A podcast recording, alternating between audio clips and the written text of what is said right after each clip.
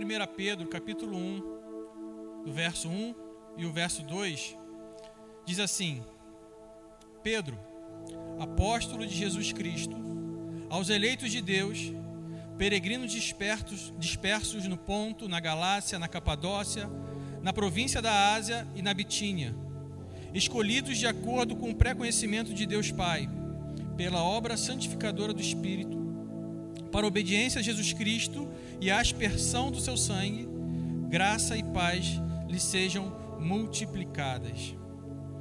E pesquisando um pouquinho sobre essa carta, estudando um pouquinho sobre essa carta, ela ela ganha assim uma visão totalmente especial porque ela é direcionada para uma região que hoje em dia fica a Turquia, né?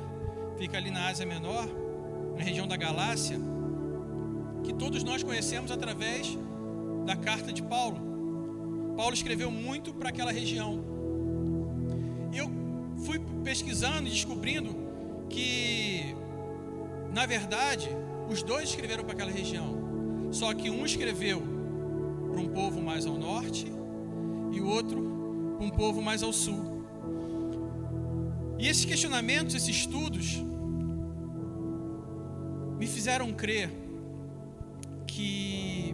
infelizmente, temos visto muita disputa, temos visto muita separação, muita divergência entre homens e mulheres que deveriam estar propagando o mesmo evangelho, deveriam estar propagando a mesma mensagem.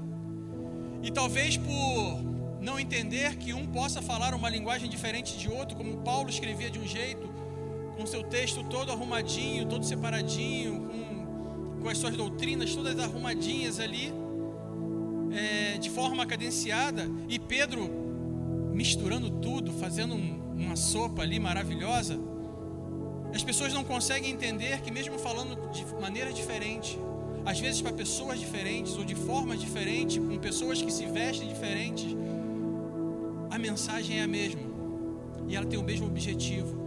E algumas pessoas talvez só precisassem falar para outros que estão mais ao norte, ou mais a leste, ou mais a oeste, e todos seriam atingidos pela mesma mensagem. Mas uma outra coisa me chama a atenção nesses primeiros versos da carta de Pedro. E além dessa divergência, uma outra coisa que me chama muita atenção é que essa igreja é formada por estrangeiros e peregrinos, forasteiros e a palavra que Pedro usa ali é uma palavra um pouco complicada. É pare. Meu Deus do céu. Seria bom se pudesse cortar isso, mas agora já foi. Ou seja, alguém que está de passagem. É como se você estivesse numa casa alugada. É diferente como se fosse dono da casa. É diferente como se você pudesse mandar e desmandar naquele lugar. Você está ali, mas você não pertence àquele lugar. Então, quando Paulo escreve essa carta para o povo da Galícia, da Galácia, ele está justamente escrevendo para aqueles que são peregrinos, para aqueles que ele entendia que estão somente de passagem, aqueles que não deveriam se preocupar em guardar lugar, aqueles que não deveriam preocupar em guardar tesouros naquele lugar. Mas que estavam literalmente de passagem, peregrinos e estrangeiros. E é diferente do conceito que Paulo prega lá em Efésios 3,17: para que habite em vosso coração. E ali ele fala de uma morada permanente. Você é dono da casa. Aqui nós somos peregrinos. Estamos de passagem. Mas para onde vamos? Depende de quem é o dono da casa. Depende de quem é o dono do seu coração. Se em seu coração habita Jesus Cristo, a sua passagem é com um destino. Se não, é outro destino. E a terceira coisa que ele nos chama nesse texto é de escolhidos ou eleitos. E aqui eu não vou entrar nesse mérito de falar sobre eleição ou escolha. Mas o mais importante desse contexto é que a carta continua a nos ensinar que enquanto os muitos eleitos estão dizendo que são imunes às coisas que acontecem nesse mundo, Pedro vai mais à frente fortalecer que eles mesmos eleitos fiquem firmes diante das, das adversidades, das mais variadas provações, e assim como o fogo prova e purifica o ouro, assim a nossa fé será sustentada. E eu quero continuar lendo essa carta com vocês, ainda no capítulo 1, só que agora a partir do verso 3 até o verso 7. Diz assim: Bendita seja o Deus e Pai de nosso Senhor Jesus Cristo. Conforme Sua grande misericórdia, Ele nos regenerou para uma esperança viva, por meio da ressurreição de Jesus Cristo dentre os mortos. Para uma herança que jamais poderá perecer, macular-se ou perder seu valor, herança guardada nos céus para você. Que mediante a fé são protegidos pelo poder de Deus até chegar à salvação prestes a ser revelada no último tempo. Nisso vocês exultam, ainda que agora, por pouco tempo, devam ser entristecidos por todo tipo de provação. Assim acontece para que fique comprovado que a fé de, que vocês têm, muito mais valiosa do que ouro que perece, mesmo que refinado pelo fogo, é genuína e resultará em louvor, glória e honra, quando Jesus Cristo for revelado. Amém? E aqui eu quero que vocês gravem quatro conceitos que Paulo fala sobre nós, que Pedro fala sobre nós e sobre a sua igreja. E o primeiro deles é que somos regenerados para uma esperança viva. Alguns de nós estavam vivendo cada vez mais dependentes daquilo que podíamos fazer, do nosso conhecimento a respeito do mundo, como o mundo funciona, do seu emprego, da sua forma de se relacionar com a família e com os outros. Pedro não estava diferente. Por algum tempo, sua esperança estava naquilo que ele, que ele era, ou pelo menos o que ele achava que era, ou naquilo que ele conhecia, ou também naquilo que ele achava que conhecia. Mas assim como Pedro foi regenerado por uma esperança viva, nós também podemos. E você me perguntaria como Pedro foi regenerado para essa esperança? Em uma quinta-feira, como a de amanhã, Pedro estava com Jesus no monte e deveria estar orando e fazendo companhia a ele, mas ele estava tão cansado para orar e tão confiante na sua eleição que acreditou que poderia dormir. Quer ler essa história? Está lá em Mateus, capítulo 26 do verso 36 ao 46.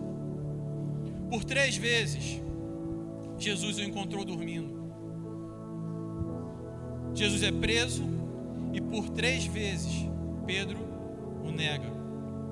Pelo medo, Pedro se esconde na quinta, se esconde na sexta, se esconde no sábado e só sai do seu esconderijo no domingo, porque as mulheres que tiveram coragem foram anunciar a volta de Jesus Cristo.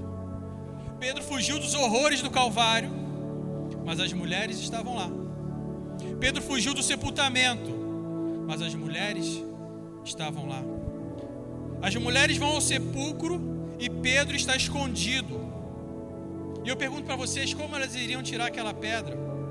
Se os homens que poderiam ajudá-la, ajudá-las, estavam com medo e escondidos mas a pedra já havia sido removida. E de uma forma especial, uma mensagem foi enviada para aquele homem que estava com medo, estava amedrontado.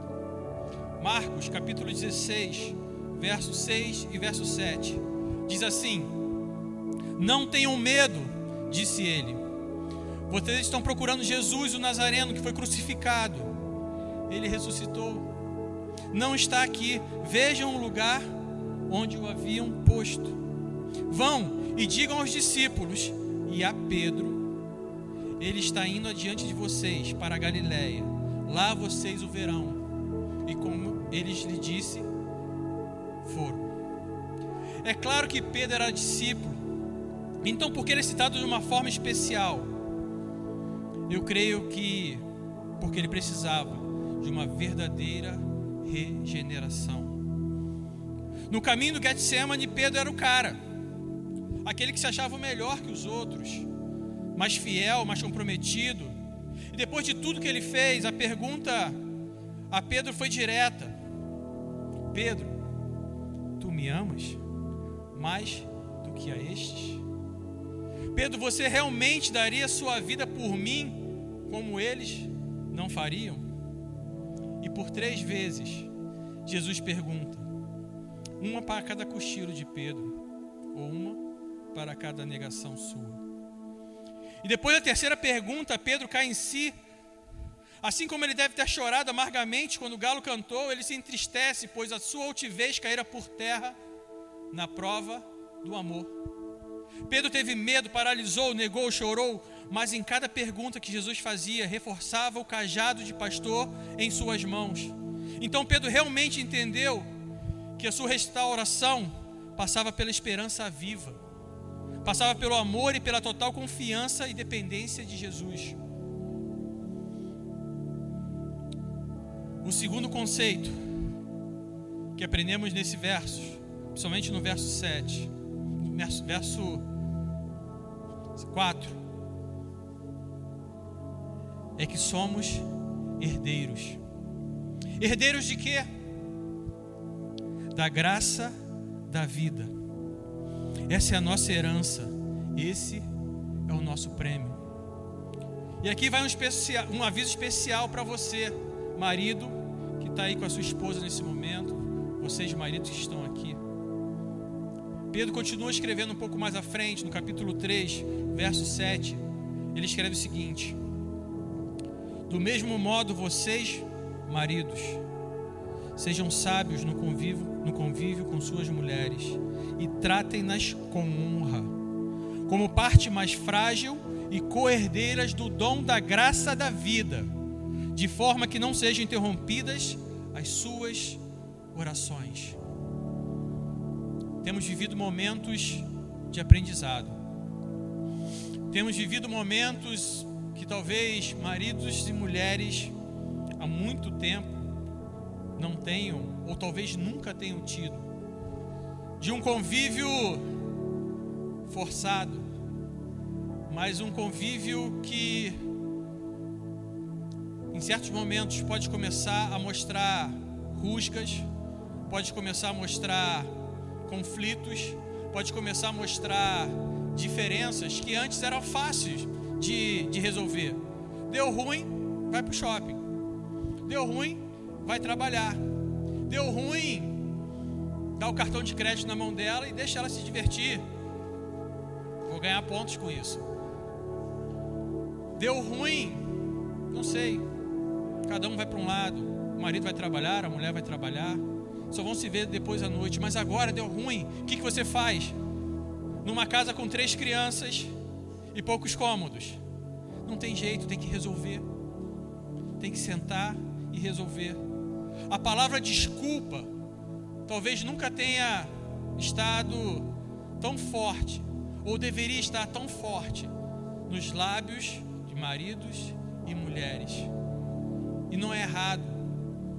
Lembrem, ela é coerdeira da graça da vida, junto com você. Então, marido, vigiem, fiquem de olho. O terceiro conceito é que somos protegidos. Mas Pedro escreve essa carta para uma igreja que estava sendo atacada, queimada, perseguida. Ele sabia que alguns ali logo seriam atingidos por alguns desses males. Então, por que ele afirma que estariam protegidos? Porque ele, como nós, mantiverem, eles, como nós, deveriam manter a sua fé. O máximo que aconteceria com eles é ter a sua passagem abreviada. Aqui nessa terra, lembre, somos apenas peregrinos desse mundo. Mantenham a fé. Vocês aprenderam muito bem como fazê-lo no domingo passado. E talvez possa parecer distante isso. Talvez possa parecer que se sentir protegido em meio à perseguição sejam ideias é, divergentes. Porque se eu me sinto protegido, eu me sinto protegido de algo que me vai destruir a minha carne, vai me machucar, ou vai machucar a minha família, vai machucar meus filhos, vai machucar a minha esposa. Mas a ideia de Pedro aqui não era essa. Entendam, a perseguição que acontecia na igreja naquele momento era terrível. Nero queimava cristãos ao longo do caminho apenas para iluminar as ruas. Os cristãos eram jogados a leões, eram massacrados, cortados, crucificados, enforcados, apenas porque professavam a sua fé em Jesus Cristo.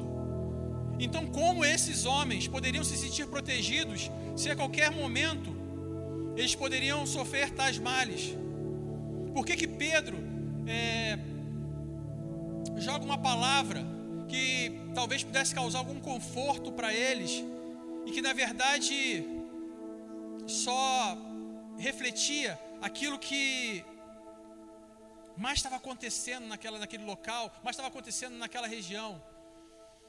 Porque a proteção que Pedro estava se referindo vai muito além do físico, vai muito além daquilo que as pessoas podem fazer com você. A proteção que Pedro está garantindo para aquele povo e garante para você, igreja hoje do Senhor, é que aquilo que é guardado para você está guardado, é seu foi dado para você como herança. E isso ninguém vai te tirar. Só mantenham a sua fé. Mantenham a fé naquele que pode te transportar para um local que não existe mais choro nem dor. Enquanto a nossa fé estiver nas coisas que são reveladas aqui nesse mundo, não vamos entender o conceito de proteção que, que Pedro tenta passar nesse texto. Então, amado, por favor, em nome de Jesus, sinta-se protegido pela fé, sinta-se cheio dela, sinta-se abastecido por ela, e mediante essa fé, não tenha dúvida da herança que está reservada para a sua vida, e daquilo que você é, e daquilo que você foi escolhido para ser. Não duvide. E por fim, estou terminando. Ele diz que seremos refinados como ouro. O versículo 7 diz assim: Assim como acontece, para que fique comprovado que a fé que vocês têm, muito mais valiosa do que o ouro, que perece, mesmo que refinado pelo fogo, é genuína e resultará em louvor, glória e honra, quando Jesus Cristo for revelado. A fé de Pedro foi testada. E como eu disse antes, por um momento ele acreditou que havia sido reprovado. Até que Jesus o regenerou e fez aumentar a sua fé, a ponto de saber que ele mesmo parecia, perece, pereceria de forma violenta. E mesmo aceitou, mesmo assim aceitou o cajado de pastor da igreja, de anunciante do evangelho como único objetivo, louvor honra e glória de Jesus Cristo. A história de Pedro, que é muito parecida com a história de muitos de nós, só terminou quando Deus disse que ela terminaria. A história de Pedro não terminou logo após o seu chamado. A história de Pedro não terminou após a sua queda. A história de Pedro não terminou na sua regeneração. A história de Pedro terminou quando a última coisa que ele tinha no coração era se entregar por completo. Então Pedro deixou a sua peregrinação e foi viver a herança a qual ele proclama nessa carta. E essa herança também pode ser sua.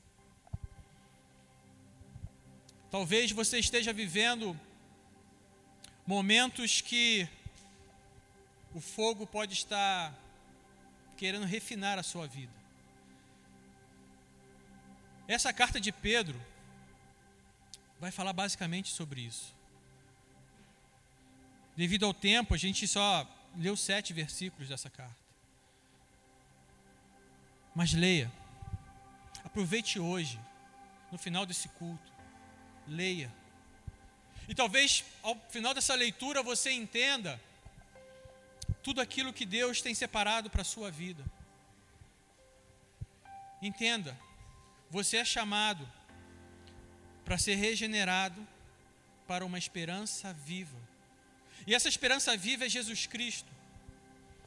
Essa esperança viva é aquela que nos vai dar a herança, é aquela que nos vai, nos vai trazer proteção, é aquela que, nesse momento onde muitos estão sendo refinados pelo fogo, o que vai surgir desse refinamento são homens e mulheres muito melhores. São homens e mulheres muito mais aptos a levantarem um louvor de honra e glória para Ele. Homens e mulheres que vão estar aptos a falar desse amor, vão estar aptos a falar para os seus filhos, olhos nos olhos, aquilo que eles são, não só na rua, mas dentro de casa também. Falar para suas esposas não só aquilo que eles são na igreja, ou aquilo que eles são para outras pessoas, mas aquilo que ele é como homem dentro de casa, como sacerdote do seu lar. Deixa que esse ouro, que esse fogo refine você de maneira muito especial. Deixa que esse fogo queime em você e vai começando a transformar a sua vida de dentro para fora. A gente estava conversando um dia desse sobre tempo e talvez as pessoas nunca tenham tido tanto tempo para mostrar aquilo que elas realmente são para aqueles que mais deveriam conhecê-lo. Talvez você, marido, nunca tenha tido tanto tempo para mostrar para sua esposa realmente o homem com quem ela casou. Talvez você, mulher, não, nunca tenha tido tanto tempo para mostrar para o homem realmente a mulher separada por Deus para a vida dele. Você, pai, você, mãe, talvez nunca tenha tido tanto tempo para mostrar para os seus filhos aquilo que você nasceu para ser. Aquele que vai guiar os seus filhos, aquele que vai mostrar para eles, aquele que vai caminhar no caminho com eles.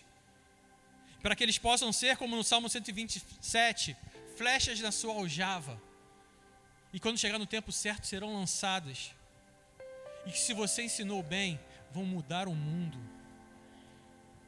Você tem tempo para isso agora. Só deixa que esse ouro refine você. Só deixe que você seja refinado por esse fogo.